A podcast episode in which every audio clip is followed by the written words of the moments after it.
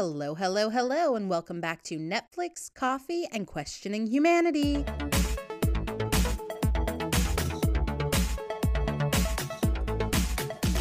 Welcome back to part two of the evolution of America's Next Top Model. In the last episode, we broke down the basics of the show and also discussed the UPN era cycles, which were cycles one through six. Now we are getting into the good stuff. We are getting into the Prime era, which sadly is a short era, just cycles seven and eight, really. But in no way are you getting gypped. Because in addition to the Prime era, I am also going to be discussing the Downfall era, which are cycles 9 through 12. And there is some hot, steaming tea in all of these eras, let me tell you. I got you. I got you. Let's not waste any time. Grab your coffee. You're going to need all the espresso for this one.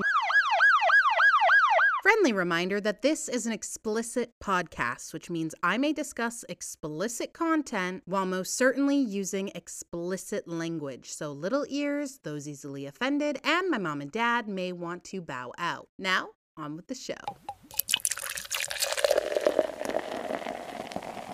So, let me let you in on a little secret. This is a big series and a big project, and I am pre recording. And this is kind of going to give away the time frame of when I am pre recording this, but that's okay. I am drinking the Taylor Latte from Starbucks, and it's literally, first of all, let me explain how this went about, and then I'll give you a very thorough review. So, if you don't know, Taylor re released her album Red, and I wouldn't say I'm a Swifty. It's this album, Speak Now and Reputation. I guess that kind of makes me a Swifty. But those three albums are like iconic. And I felt this, especially on TikTok. TikTok will hype you up in a fandom. So I was feeling all hyped up. I was ready for this re release, and I saw that she had her Taylor latte coming to Starbucks. It's a non fat caramel latte. And I knew this, by the way. I didn't think this was something special. I wanted it because I thought they were writing like little Taylor Swift messages on the top, or they'd be like a Taylor Swift sticker or something or another. The only thing that this has that remotely even points to it being Taylor Swift's is on the sticker. It says Taze in parentheses. I wanted something written on the top. In all fairness, they were super busy. I literally got through the 10 minute version of All Too Well while waiting in line for this latte. So they probably didn't want to take the time to write Taylor's on the top. They're probably like, nah, bitch,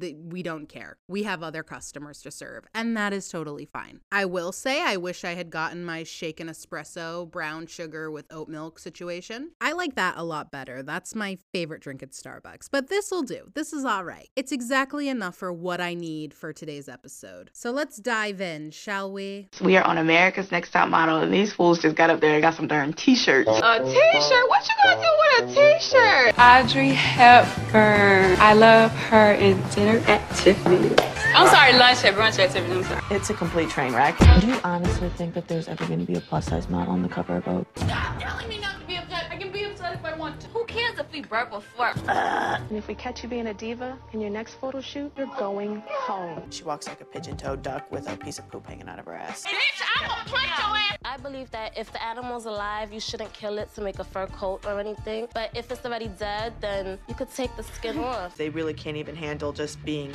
normal. How the hell do you think I can dance while telling the story? Tell what story? What story do you want to hear? Not in your face, bitch. Sadly. This is so intense. I know, right? I just want to tell you that some people have war in their countries. The Prime era is a short lived era with only the two cycles 7 and 8. But I do think it's really important to exclude these two cycles. They didn't fall in the UPN era, and they most certainly weren't a part of the downfall. So here they stand, all on their own. This truly is the peak of America's Next Top Model, rating wise and fan favorite wise. Obviously, opinions differ based on when the viewer was most engaged with the show, but based on surveys done all over the internet, ratings from that time, and conversations with my own friends, this truly was the standout era. At first, I was really confused by this information because I thought that this is exactly where the gimmicks began and the modeling ended. It was subtle compared to the later cycles, but romance novel shoots and celebrity couples, that wasn't enjoyable for me as an adult on my rewatch. But the photo shoots that I thought were the most corny as an adult were the ones I found most entertaining when I was a preteen. And I think that's really where the key is the preteen age. That's really where the loyal audience was. That's my speculation, at least. Purely speculation, but I have my reasons for that. But I'll die on that hill, nevertheless. I think the CW figured out that a lot of viewers were a lot younger than 18 and capitalized on that. But as an adult in 2021, I can see past the fog of gimmicks. And I think for those who haven't seen these cycles since they aired, may have the nostalgic memory, you know? It's kind of clouding their judgment a bit. It's kind of like that same fondness in nostalgia and memory rather than in the actual quality of content, if that makes any sense at all. Similar to the Disney Channel movies, that's probably the easiest thing to compare it to. I remember thinking that Phantom at the Megaplex or of the Megaplex, whatever it was, was Tarantino quality. I thought that movie was art. Rewatch that movie as an adult though. It's it's a it's a wild ride. The biggest and most obvious change after cycle 6 was that the network America's Next Top Model premiered on, UPN, merged with the WB to form the new network, the CW. The CW's main goal was to laser focus on the 18 to 34 market, and that's really who America's Next Top Model was catering to, as well as the preteen market, as I said, in my opinion. So the expectations for ANTM were very high, and they were churning these cycles out. I think it's really important to have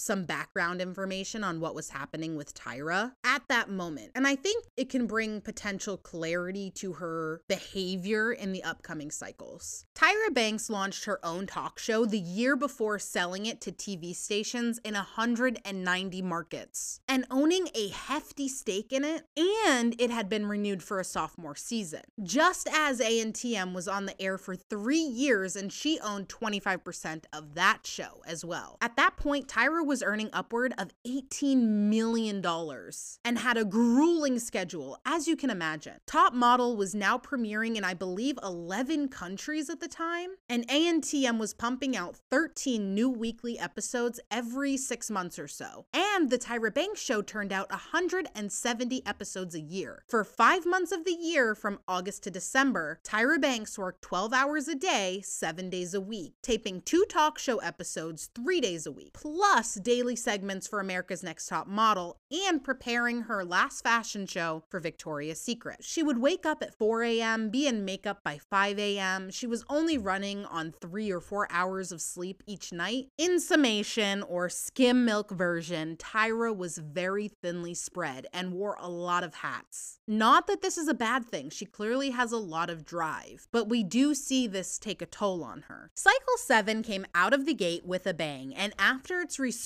and push from CW marketing, it was the most watched cycle while on the CW network, averaging 5.13 million viewers per episode, and Cycle 7 and 8 were the number one show on the entire network. Now, there were some changes to the show. The prizes changed from a contract with Ford to a contract with Elite Model Management, and they switched from a spread in Elle magazine to a spread in 17 magazine, but they kept the CoverGirl Cosmetics deal. To me, this shows that they really knew their young demographic and they catered to it, especially with 17 magazine. I remember being so excited seeing CariDee and Jaslene on the cover when I was a kid. Cycle 7 had the perfect mix of house drama that wasn't horrendously cringe, and it was pretty decent on the modeling side. I say that with bias because of that goddamn space photo shoot. It will live in infamy. It's the one where the girls in Cycle 7 were reaching for the CoverGirl Mousse Foundation. Remember when Mousse Foundation was a thing and we were all either like orange or red?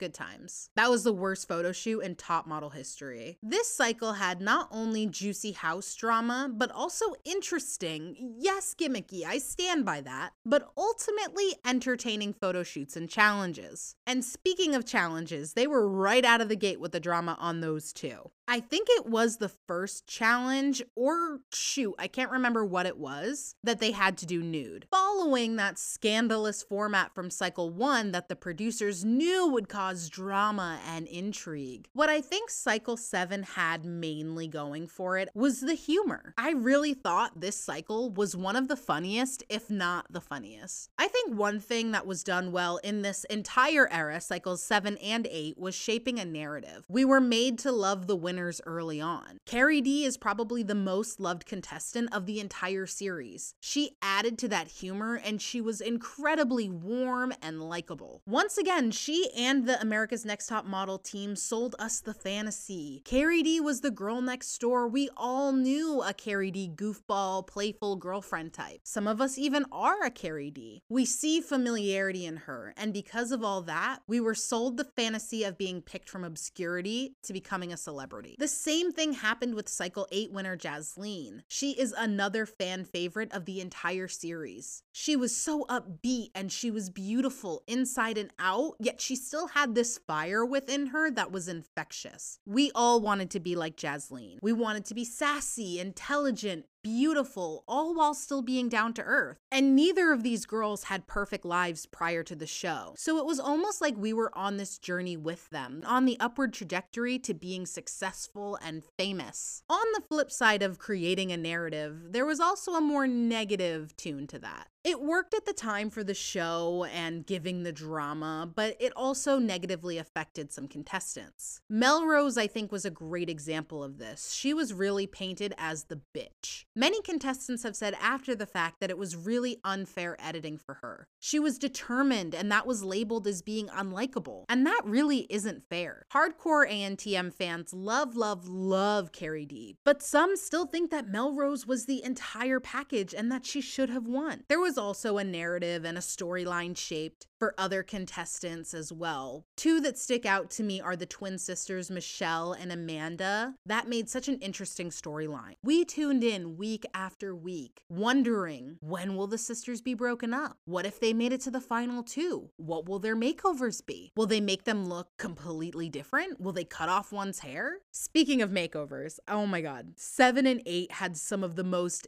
entertaining ones. We had the typical chop the pretty girl with the strong face's hair all the way off just to make her cry. Cycle 8 stepped up the controversy a bit more, and the makeovers sort of poked fun at girls in prior cycles crying over what they got, which I thought was ironic because none of the girls were really throwing a fit, and it was almost like production wanted to make fun of girls in prior cycles for being so emotional. But then when the girls weren't emotional in this cycle, they were like, oh shit, we have to throw in some drama. We have to make someone cry, or makeover day won't be interesting. So they did eight hours of painful braiding for a weave on Jael just to rip it all out. And those braids can be very painful. It's very tight on the scalp. So yeah, eight hours pass. She gets the braids in for extensions, and then they're like, oh, sorry, we decided your hair is dope. We'll just go back to your short hair, rip it all out. It's almost like they did it for drama because it was a fairly calm makeover day. Aside from that one whiny chick crying over literally nothing. I can't even remember what she got or what her name was. I think it was Brittany. Hopping into the controversies from Cycle 7, there were a few. One of the contestants, I believe her name was Monique, she was mad at Melrose for some reason and wiped her underwear on Melrose's bed. That was like a minor controversy, but it's still nasty nonetheless. Another crazy thing that happened was during one of the photo shoots. As I previously mentioned, the shoots were entertaining, but sometimes they were very dangerous. This one specifically was in a freezing cold pool, like unnecessarily cold, and the girls had to pose in that cold water, and this led CariDee to convulse and reach the moment of hypothermia. Tyra was like, You have to tell us to stop.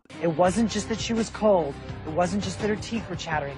She had reached the moment of hypothermia. You have to listen to your body and you have to tell us, okay? Okay. Because all we know is go, go, go, go, go, go, uh-huh. go, go, go, go, but you have to tell us no. Uh-huh. After endless scrutiny of girls who have done that very thing in earlier cycles and were told off because of it. I have a stomach condition and it is the worst pain in the world, but I just have to model through it. And that's what you did, Danielle. Fashion has no mercy. They don't. Also, Jada had to to kiss a racist male model. Jada's partner, Nacho, tells Jada that he doesn't even like black girls. She's like, Are you serious? No one should be treated like that. I would. Then Jada was eliminated for poor performance. As I mentioned in the last episode when talking about Kenya's sexual assault, that's not something anyone has to deal with, model or not, new or old. That's absolutely unprofessional on the male model's part, saying he doesn't want to kiss a black girl. That has nothing to do with Jada's performance and everything to do with that male model. It would be time for him to go, for him to be replaced, not her. So I felt really bad when she was cut. One thing that came out later that was kind of controversial in a way, but I thought it was something to note. Molly Sue from a previous cycle, who I believe has her own agency now, had some interesting comments about CariDee's impact in the modeling world. Just want to give a quick editing note. Shout out to Oliver Twixt. He does so many amazing top model interviews on his YouTube channel, and that is where I am getting these clips from. When you say that you think CariDee messed it up, what exactly are you referring to? Are you referring to her as a person or just unintentionally what her career did or what exactly like no one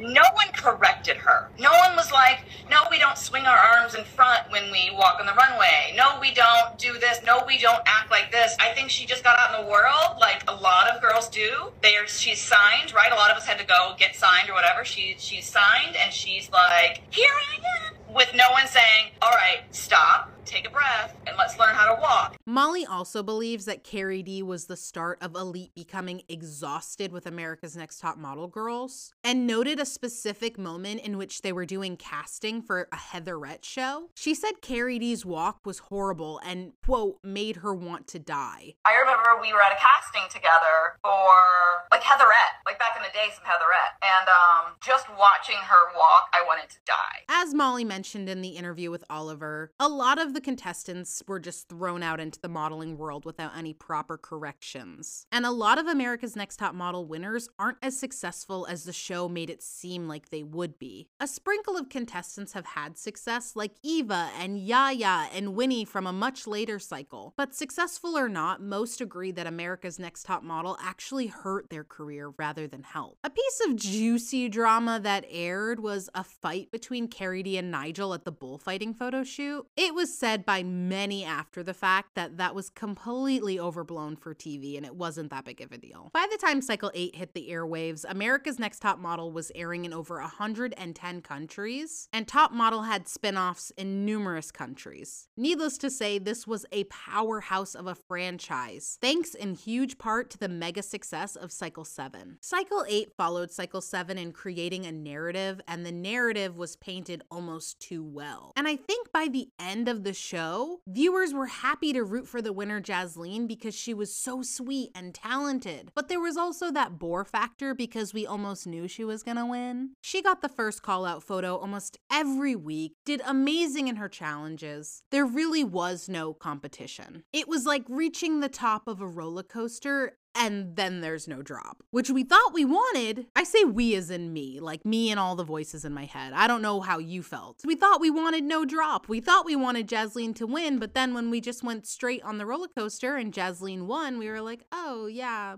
bored. We knew this. Again, maybe that was just me. Aside from Jael and Jaslene, the contestants weren't super likable. I found Natasha hilarious, but more so as an adult. It's not okay. It is okay. It sucks because it's not my fault. It's his because I asked him to meet me over there. I just want to tell you that some people have war in their countries. I don't know if you're marching or walking. Miss J, and he said that I walk like I'm Martian. I'm doing great. There are girls really masculine and they just not supposed to be here.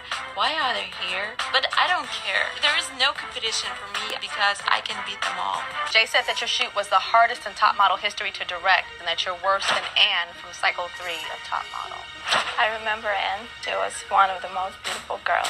I love it. I Thank thought you. love it. I love it. So you took it as a positive. Yeah. Fabulous. Who cares if we broke before? I was born in a different place than you girls. No, I'm normal. I don't know, maybe you're not normal. I'm tired of you telling me bad stuff about me, okay? I'm not nice girl. There was also Hula Hey. Dion, you had a super self name, and that name is Hula Hey. It's not a great name. And I thought she was pretty funny as well. She was she was pretty likable. This cycle was really when I began to notice the shift from girls who could really make it as models, that genuinely could make it as models and had the personality and the look, to casting girls that made good television. I know we saw twinkles of it in prior cycles, but that type of casting seemed like it was a main priority this cycle. It was very clear and apparent in cycle 8. Production was really stepped up and the sets looked incredible. The house, the judging panel, all of it looked amazing. I noticed this the most on makeover day because the salon literally was moved into the living room of the fucking house. It was insane. Obviously, budget yet again went up and we see a lot of celebrities, fabulous fashion, and more elaborate, albeit dangerous challenges like the contestants walking on a runway made of unstable pink blocks. Why? We may never know. Entertainment, I guess. I guess that's a modeling world thing. They act like this is the standard for runway when I literally saw Macaulay Culkin modeling Gucci down Hollywood Boulevard, I think, wherever the stars are. I'm such an East Coaster. I've never even been close to California. The closest to California I've ever been is fucking Louisville, Kentucky. So there you go. Regardless, the point stands. It really was unnecessary shit that they were doing, but it was entertaining. Some of the controversies from Cycle 8 well, Tyra nearly quit as host of the show during this cycle due to stress. And we also heard from contestants that she really wasn't very present this cycle. And really, how could she be with so much on her plate? The other controversies this cycle were quite dark. Renee Alway, who placed third during cycle 8, turned to drugs and became homeless after the lights had dimmed on the reality show. She was arrested in 2013 on felony burglary charges and was sentenced to 12 years in prison. She pleaded guilty to four burglary counts and one count each of vehicle theft and being a felon in possession of a firearm. All of these were felonies. On top of that, she also had a misdemeanor count of identity theft. And sad news as well. Unfortunately, Jael passed away in 2018 after a battle with breast cancer at the age of 34. She had so much light within her, even in her final days. During interviews she's done after the show, and of course during her time on America's Next Top Model, she's always presented herself so beautifully, so full of love and light, and it's just such an unfortunate loss. There really is no easy way to transition out of, you know, the very unfortunate unfortunate and sad topic of Renee and Jael. And for that, I do apologize. I understand it's abrupt to go from that to being back to like, oh, girl, the tea but we are transitioning into the next era of America's Next Top Model, the downfall era, which are cycles 9 through 12. And hopefully, the clips from this cycle can be a nice palate cleanser for you to move on to the next topic. This necklace here, it's my lucky necklace that has an oh. eyeball. I like eyeballs because I was born with a bloody eyeball. Celia accidentally does like a roundhouse kick to, I mean, his face. I'm killing it. I didn't do anything to hurt you. Did I break a limb? Every word that she says has no meaning. It's just verbal diarrhea. Get outside, get in the trash where you belong. Are you worried that your boyfriend's not gonna like it? He didn't like it. You need a new boyfriend. There's one thing that you say is beautiful and, and it's unfair that you've never had one. What is that? Nosebleeds. I used to get them all the time as a child. Jealous. You look like you're in need of some water, girl. Do you ever take money? Yeah, a lot of money. You do? What? This is the headless horseman drowning in a pool of his own blood. What were you thinking when you were up there? I felt like I was a sea nymph on acid scaling a wall in the sunshine. After the seventh and eighth cycle, America's Next Top Model went from consistently being the top viewed show on the CW to slipping severely in ratings, like around half a million kind of drop. Okay, this was severe. And thus we have the downfall era. We noticed small changes at first in cycle 9, seemingly in an effort to make the show more modern. Like the stupid Tyra mail ticker thing that they would all read out loud in unison. And also the push to get a message across, that seemed very prevalent.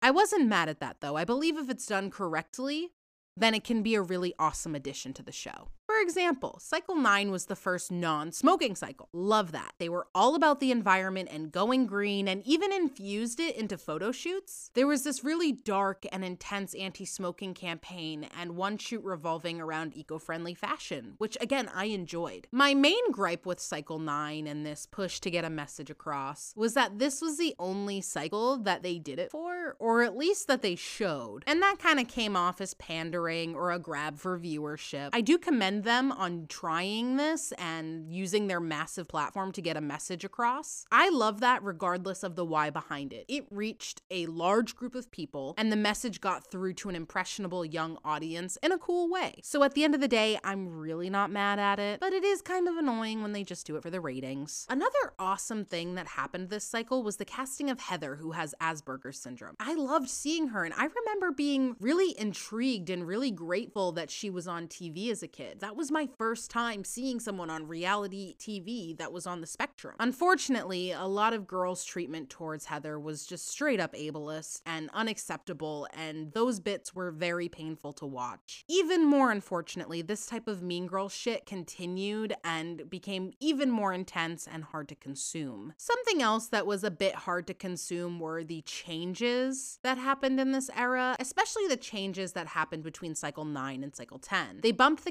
contestants to 14, moved the show from LA to New York, and replaced the beloved Twiggy with Paulina Porizkova, allegedly due to scheduling conflicts. Paulina was very well known in the fashion and modeling world. In 1984, at 18 years old, she became the first woman from Central Europe to be on the cover of the Sports Illustrated swimsuit issue. In 1988, Poroskova earned what was then the highest paying modeling contract ever a $6 million contract with Estee Lauder. Paulina was much more intense than Twiggy as far as judging went. Twiggy was like that sweet aunt that brought the pie to the Christmas party that was like the best tasting fucking pie you've ever had in your life. And Paulina was like the cool aunt that was smoking on the back porch that forgot to get you a Christmas gift, so she peeled off 50 bucks and gave that to you instead. Paulina's judging style was very similar to Nigel Barker as far as how she delivered her critique. As ratings continued to plummet, tweaks and twonks were again implemented in cycle 11,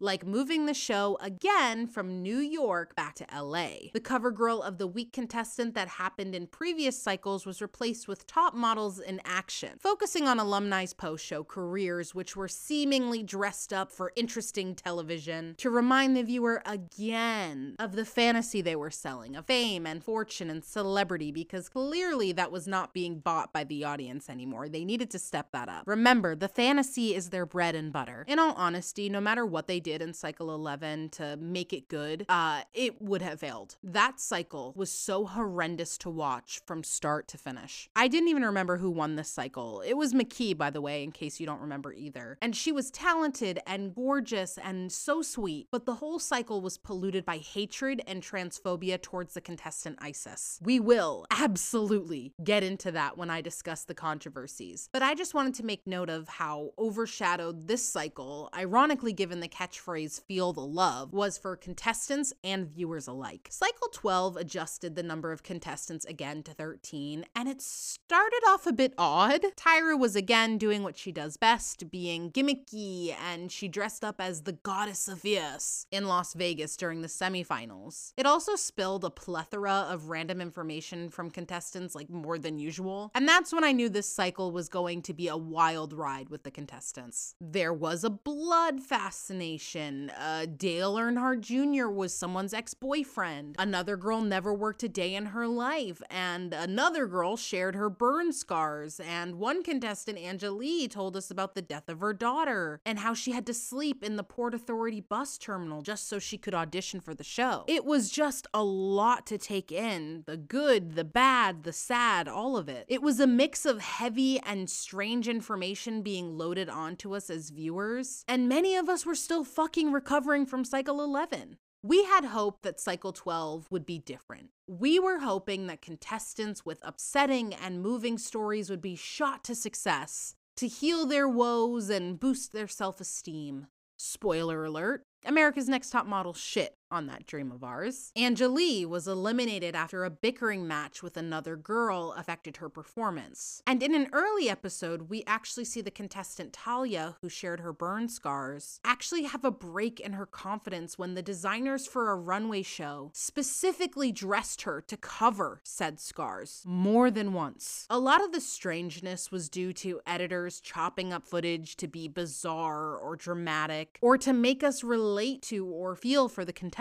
The editing was very purposeful and done very well. Makeovers early in this era were becoming a bit too safe and not dramatic enough. Because of this, they seem to hype up the intensity and drama of the makeover episodes that have been oh so successful in earlier cycles. I feel like they were pretty successful with this. They did one cycle with a screen reveal of digital images for makeovers and secret makeovers where no one knew what they were getting. It was very entertaining to watch. There was also a lot of travel to add to the excitement, which I think that actually appealed to people. I believe I am the odd man out because the destination episodes weren't my favorite, even though they were consistently one of the most hyped episodes of every cycle. I was excited to see the new houses when the girls traveled, but that was really it. It was a nice change of scenery and the go-sees were fun, even though, speaking of go-sees, a lot of contestants later would go on to say production set them up to fail on those challenges. Which by now, are we surprised? No. Despite all of the attempts to bump the excitement up and all the changes that were made to help with the viewership, each cycle that viewership continued to go down. And you could tell that they were freaking out trying to primp and prune the format. Like I said, they moved the show from LA to New York and then they moved it back to LA. They hyped up the gimmick and shticks. Like in Cycle 11, they had this weird futuristic theme with Tyra Bot, I think her name was. Even the more successful bumps and excitement that they made, like I mentioned, the makeovers, like how they kept one of the cycle's makeovers secret from the contestants until it was finished, even that was turned into a gimmick. Tyra joined the models over princess themed pizza, and then she announced that the makeovers would commence the following day. But in a twist, as she was about to announce their makeovers, an evil witch, who was Miss J, appeared and gave her an apple, which of course turned out to be poisonous. Tyra then fainted. She was revived by Prince Couture, who was Mr. J, but told the girls she could no. That's my alarm for the All Too Well short film. Oh my god. This is so telling of what day I'm recording. Oh my god. Anyway, she was revived by Prince Couture, but told the girls she could no longer remember what their makeovers were. The next day, during the makeovers, all mirrors inside of the salon were covered, indicating that the girls would only see their new looks when they were completed. Most girls were satisfied, except Alina, who cried, expressing that her look did not fit the image she had of herself, which I could care less. That girl was so nasty. It's almost like they needed the gimmick and they needed the extra excitement on makeover day because the girls kind of already knew their role. They understood the assignment. They know they couldn't cry. They knew what they were getting into when they signed up. They all would kind of go in with the expectation of, oh my God, they're probably going to shave my head, and I have to be okay with that. According to contestant Victoria Marshman of Cycle 9, the show deprived the girls from sleep and thus contributed to the reason why emotions were constantly high, which was nothing new based on what former contestants have shared. It upped the drama, which was exactly what they were looking for to spike ratings. The high emotions were critical in upping the drama, which was exactly what the producers were looking for, of course. Victoria also shared the reason why all the girls screamed when Tyra walked into the room was because the producers made them. The producers would make them reshoot scenes with higher energy if they were being too casual when Tyra entered a room. So the breadcrumbs I dropped in the last episode during the UPN era about Tyra slowly starting to make the show revolve around herself, that began to snowball. On the subject of Tyra centricity, there was a weird challenge in Cycle 12 where the girls had to pose using face cutouts of famous Tyra pictures. Why is that necessary? They could have easily done like famous supermodel face cutouts. It didn't just have to be Tyra. As we move into controversies, I would just like to say there were a lot of frowned upon behaviors in previous cycles, and they were bad. And I'm sure it turned a lot of viewers away. But there has been no cycle like Cycle 11. This, I believe, was the nail in the coffin for a lot of viewers. I was born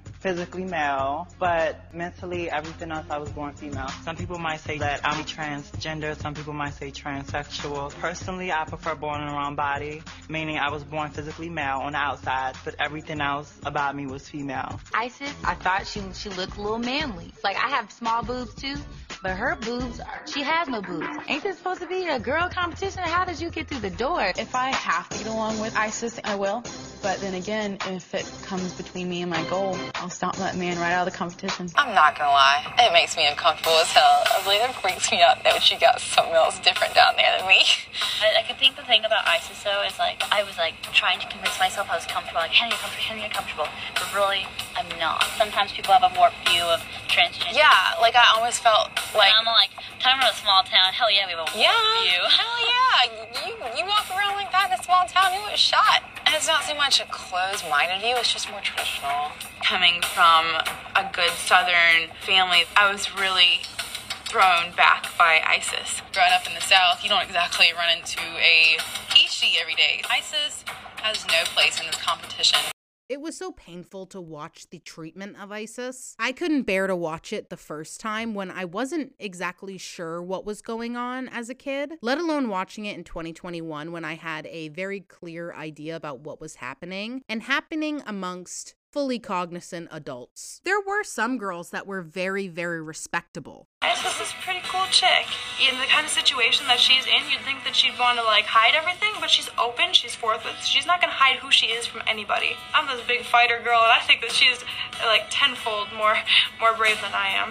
For Isis to be so brave and so secure with who she is and being able to not let anything bother her, it's very commendable. But most were giggling and cackling like fucking schoolgirls. And why? Why do you think that is? Because they felt threatened by a competitor.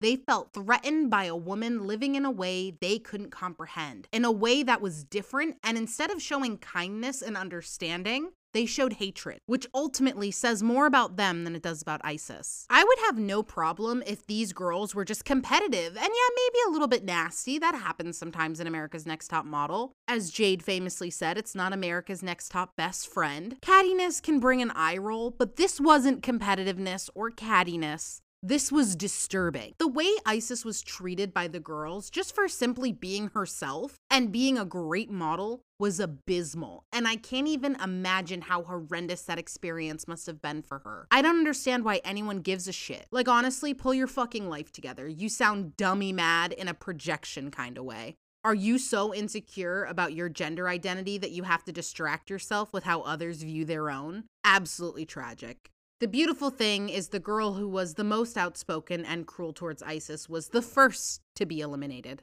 McKey, who won that cycle, confirmed that the transphobia was as bad as it was depicted on the show. Isis was McKey's roommate, and they slept in what was essentially a hallway together, and they were pretty close. They would help each other out in the mornings as they needed it, and McKey stated that Isis had a very uphill battle with educating people and doing her shoots. She had a very hard time. She would need her own bathroom space, and the other girls were mean and relentless about it. Isis dealt with this very gracefully in a way that was very similar to Ebony from the first cycle. And I cannot say this enough. Isis was a trailblazer for the trans community. McKey also said in her interview with Oliver Twixt that Isis always kept it together no matter what was said to her, and she never cried. Isis spoke more recently with Jay Manuel, and she said during her time on the show that she confronted Hannah, who was extremely cruel towards her, outside the hot tub with a kind of let me educate you, Miss Thing conversation. And that didn't air for whatever reason. And I think that would have been very beneficial. So I'm upset that they didn't air that. Hannah apologized, but then still played her little victim card. It's later mentioned that the newly enlightened Hannah recently reached out to Isis and even wanted to take her to lunch. But unfortunately, Isis's busy schedule just didn't allow it. We love that for Isis. In 2009, which was around the time of the 12th cycle of America's Next Top Model, Tyra began production on yet another project called True Beauty with Nole Marin, Vanessa Minnillo, and Cheryl Tiegs, in which the contestants competed to see who was the most beautiful. They were judged on their inner beauty in addition to their appearance. However, they think that they are only being tested on outer beauty. The contestants competed for $100,000 and to be featured in People Magazine's 100 Most Beautiful People issue. The series was produced by Tyra Banks and Ashton Kutcher. It only had 16 episodes premiere, but again, this was a producer job on top of her ANTM duties and her talk show and whatever else she had going on. Spreading herself even thinner. Moving on to the next controversy that was from Cycle 10. Whitney, the winner, was not a favored winner, and it felt like it wasn't deserved to many viewers. A lot of viewers were up in arms and thought Anya was clearly the frontrunner. The two were so far apart with first callouts and challenge wins, which again means they had the best performance of the week.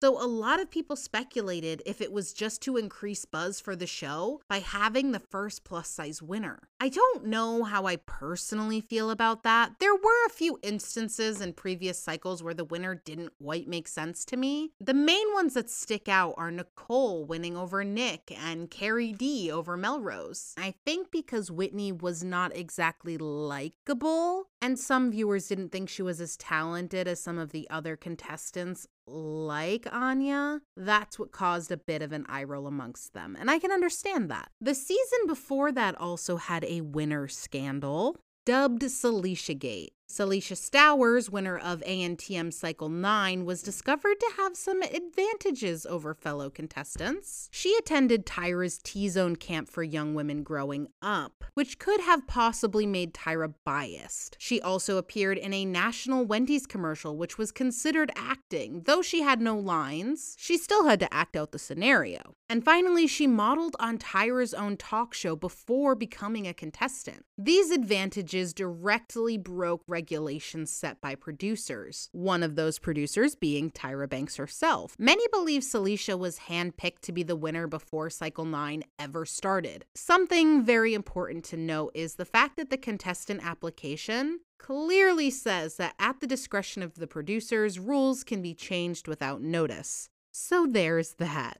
However, most of the arguments about Saleisha Gate focus on the fact that Saleisha, despite her past experience, was mediocre compared to many of the other contestants that cycle, namely Gina, Heather, Lisa, Ebony, and Victoria. And some even said she was way too commercial for high fashion modeling. The Saleisha Gate scandal seems far more credible than the Whitney argument. It's not completely far fetched in my eyes, but the bigger issue I had was with Saleisha being made into Lord Farquaad during her makeover. Some of you may die, but it's a sacrifice I am willing to make. Hopping forward again to cycle 10, the aspiring model stayed in a $6 million apartment. The contestants that cycle caused half a million dollars in damages. They left food on the walls. They damaged a $15,000 chandelier beyond repair. There was also $90,000 in damages to the store below, and the film crew had punched hundreds of holes in the ceiling to hang lighting equipment and tore up the Brazilian wood floors. In the end, a $125,000 settlement was reached. Cycle 10 had a bunch of party animals, apparently. In an interview with Celia from Cycle 12, she revealed that when Natalie was eliminated, her and Tyra had a screaming fight where Natalie called Tyra out on all her bullshit. The alleged bullshit being that the show was rigged, and she went on to call out every single judge as well as Tyra. Only the people in that room know the details of what happened, and this is all we got regarding those details so far. I'm hoping for more tea. Apparently, it wasn't a Tiffany, we were all rooting for you 2.0, where Tyra just went completely off the rails. Tyra did absolutely nothing when Natalie went for her. She smiled, gave her a little half hearted hug, and, you know, knew that the footage would all be erased and that it wouldn't matter. Editors would take care of it. Something very confusing for viewers in Cycle 10 was contestant Kim quitting during the first judging panel. Let's go back to casting because it just happened. And there were 20 girls standing there in that room when I was handing out your diplomas. And I had to leave, six girls there crying. And here you are in this place saying that this is not something that you're passionate about. I'm just being honest. Like, I don't you know, I don't believe in the whole like, you know, I need to wear designer outfits and like. But you don't need to wear designer outfits as a model. Well, I know that, but I'm just saying like that's why I wasn't like it just I don't find it interesting. Do you want to just go home? Yeah. All right, go home. I always like thought I'd love to be a model, and now that I'm actually doing it, like I did like it, but it just doesn't. It's I don't think it's for me. Like it was fun, it was a great experience, but um, yeah, my heart is just not in it. After being accepted as a finalist, she went on to consistently say she didn't get fashion or high end expensive stuff. She expressed that she lacked passion for the competition, which was so bizarre and didn't quite feel right watching it. It was like, then why are you here? That doesn't make sense. Like, it's not like you just show up on the doorstep of America's Next Top Model and they let you in, it's a process. Months after that episode, Kim appeared on the Tyra Banks show and revealed the real reason she quit was because she experienced depression due to her ex boyfriend's suicide happening three months prior to the competition. So tell everybody what it was really It about. sounded so crazy because it wasn't true. Mm-hmm. And now that I look back on it, I'm like, oh my God, that was so silly of me to do. The real reason was three months before the show, my ex boyfriend committed suicide. It was by far the hardest thing I've ever gone through. At that point in my life, it was so sudden and I rushed into the whole top model thing, which I actually, I love fashion. I loved being there, I loved meeting Tyra, and I wanted it so bad, but I didn't feel good on the inside. Mm-hmm. I was a mess. And And, this- if you don't feel good on the inside, you can't be Yes. okay on the outside. And in hindsight, I'm so happy that you left because I don't want you to be feeling sick inside and going through something so traumatic and having to put a smile on your face. That's not that's Yeah. not what the I guess when I was get going to audition, I'm like, I think this will be a great stepping stool to get away from everything, and it will help me. But mm-hmm. you know, I got there and I'm like, this is just overwhelming. Makes it I, worse. I can't do this right now because all I Mhm. have is the death on my mind. and your ex-boyfriend was not the first person in your life to commit suicide. No, when I was in seventh grade, my mom committed suicide. So it kind of even made it worse Mm-hmm. because I started feeling like, oh my God, what am I doing to people? Why is everyone around me dying? And Mm-hmm. I got into a pretty bad depression and a lot of anxiety. I was in and out of the hospital having panic attacks. It Mm. was hard. Tragically, Kim later passed in 2016 at the age of 29. There was a photo shoot from Cycle 10 that was not the most outrageous or offensive on its face, but still, it was like a homeless model shoot, which, yeah, it's distasteful, but not as fucking cringe as the intro to said photo shoot that was a plug for the Tyra show. She showed her experience being homeless for a day with cameras rolling the whole time. You have to watch it, honestly. I- There's no way to put into words how bad this was. I'm sure if you Google the Tyra Banks show homeless scene, you can find it. You will not believe your eyes. The whole thing was very cringe and very Tyra centric, yet again, when it was supposed to be centered around homeless youth. I love the message. Again, I'm so happy that it reached so many viewers, but it didn't make it any less cringe to watch and ultimately just added to the it's all about me Tyra snowball. And another fun little pair of rocks to throw in that snowball. As well as her full plate of shit to do, there was the spin off series Modelville, and it premiered within the Tyra show. I believe it aired simultaneously with Cycle 11, if I'm not mistaken. It featured five former contestants of America's Next Top Model who competed for a $50,000 spokesperson contract with Carol's daughter. There were four episodes, each an hour long, and it was a similar format to America's Next Top Model. The contestants all lived in the same house, but they were allowed technology to blog their whole process. Each model had to direct and star in a 30 second commercial for Carol's daughter. The competition was documented on a bi weekly basis on The Tyra Banks Show, except for the finale. This also seemed like Tyra was dipping her toes into the idea of gathering multiple contestants from different cycles, which we would later see come to fruition with All Stars.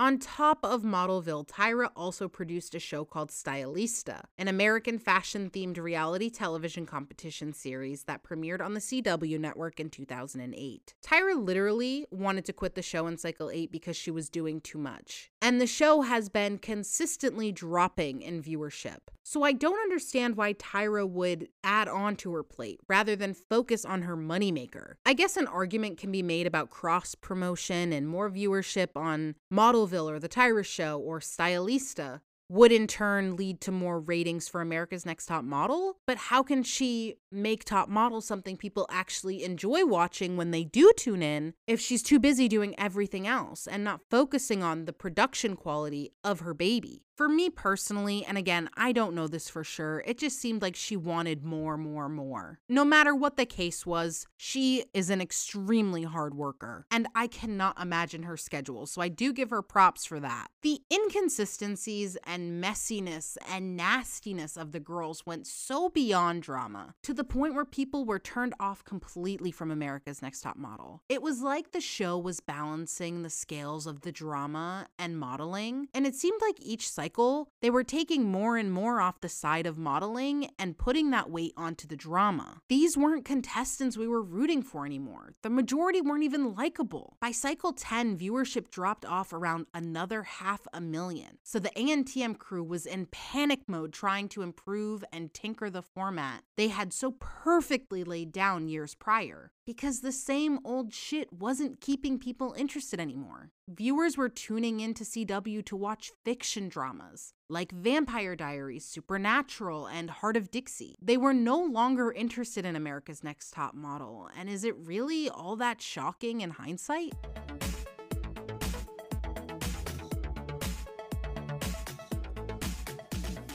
That is going to be where we wrap up part two of the evolution of America's Next Top Model. In the next installment of the series, we will be starting up at cycle 13, and it's going to get real roasty. So if you are here for that, be sure to tune in. Today, I would like to spotlight the website eatingdisordersanonymous.org. Eating Disorders Anonymous, or EDA, is a 12 step fellowship of individuals founded in 2000 by sober members of AA who share their experience, strength, and hope with one another so that they may solve their common problems and help others to recover from their eating disorders. People can and do fully recover from having an eating disorder. In EDA, they help one another identify and claim milestones of recovery. The only requirement for membership is a desire to recover.